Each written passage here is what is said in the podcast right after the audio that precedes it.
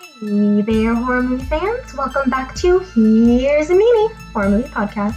Now, in my last episode, I talked about my second horror film inspiration after a very long hiatus. So now I'm here to talk about the first, and a theme I titled Horror Movies That Aren't All That in a Bag of Chips, but Definitely a Guilty Fun Watch. So let's dig into 2010's Chain Letter and 2012's No Vacancy. Now, Chain Letter follows a murderer, or murderers, uh, that begin killing off teenagers one by one if they refuse to forward or delete this anonymous and frankly annoying chain email. So it's technology versus the human race. And in this scenario, technology is the evil one. Even though it's humans behind the scenes pulling the strings using technology. And you may be asking, how did this all even start? Well, you see, an American special ops was found and brutally tortured because the opposing side tracked his phone. Now, we have to give credit on the idea and attempt of bringing horror through an unconventional source, which hasn't been done. Okay, let me explain.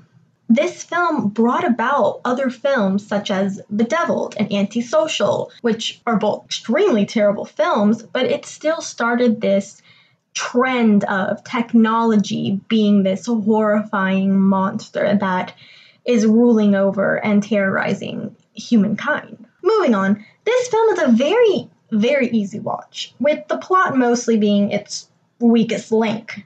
But I, I think what got me was the opening and the ending. You see a woman chained up both ends to different parts of a car, two different cars. Then we see both of the owners of the cars enter in and begin driving off, which of course turns into a very uh, gruesome split. It isn't until the end that we realize it was our main character, Jesse, played by Nikki Reed. I don't know about you guys, but I actually did not see that coming. And I'm one to see predictability. And that's honestly what saved this film. And, you know, the fun yet very predictable deaths. I mean, come on, the engine falling on the mechanic, classic. Now, look, I get it, non sympathetic characters and stupid law enforcement who can't crack the code, but this film does not take itself too seriously, so we have to keep that in mind.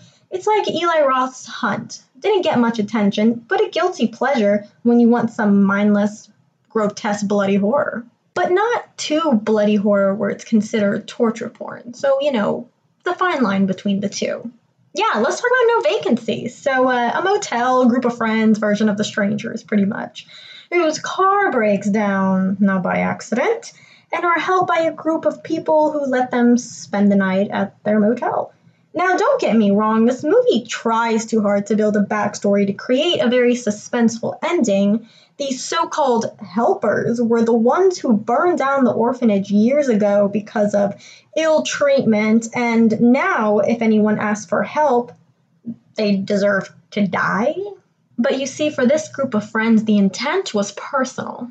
One of the characters, Claire, is the daughter of the man who ran the orphanage, and the helpers killed the original owners of that rest stop motel, took over, worked with another character who is Phil's girlfriend, Julia, who we never actually see, to send them on this road trip to Vegas, knowing that they're going to blow two tires and end up at said location, where they drug and begin torturing the group to death. But get this they make it the fault of the friends for their friend's death, if that makes sense. Stupid outcome, but I get it, you know, even though they were split off into couples, huh, split literally and metaphorically. Sorry, Anna. Very similar style as the movie The Hitcher, but that's a whole different story. Now, an example of this would be Brandy, who was tied in a bathtub, and Jordan's arm had wires all around him, and his hand was forcibly placed in the water, electrocuting Brandy. So, his hand killing her, but not in his control. You get what I'm saying? Then Jordan getting revenge and flipping the switch on one of the killers, Nora, which was awesome. I even felt Ryan's quick gunshot death. I just, I respected it, you know? But points off for Claire's attempted death. Really? A repeated method? Come on now. Although redeemed by the first kill, or as I like to call it, kill Phil, with a very clean decapitation, although the video camera continued to make its cameo. This is why movies like this are bittersweet to me, because you can't tell me the whole situation wasn't sketch. People are not that nice. Well, that's not 100% true, but Todd had a very bad gut feeling, and y'all should have listened. Always go with your gut, or your gut will go you. Then again, most horror films suffer from this lack of realism in story plot development and action, so it is what it is. But a quick recap before I go Chain Letter brought about a new horror subgenre of the horrors of technology, even though contradicting itself with its human characters, and a short-coming plot that was only saved by its grotesque deaths and plot twist ending, in my opinion. While No Vacancy, which was originally titled The Helpers, I just don't understand the late name change but a very watered down version of The Strangers that saved itself with once again enjoyable deaths of characters we don't care about, which only adds to my guilty pleasure qualities. And for that reason alone, I am talking about them today. So, until next time, ciao now!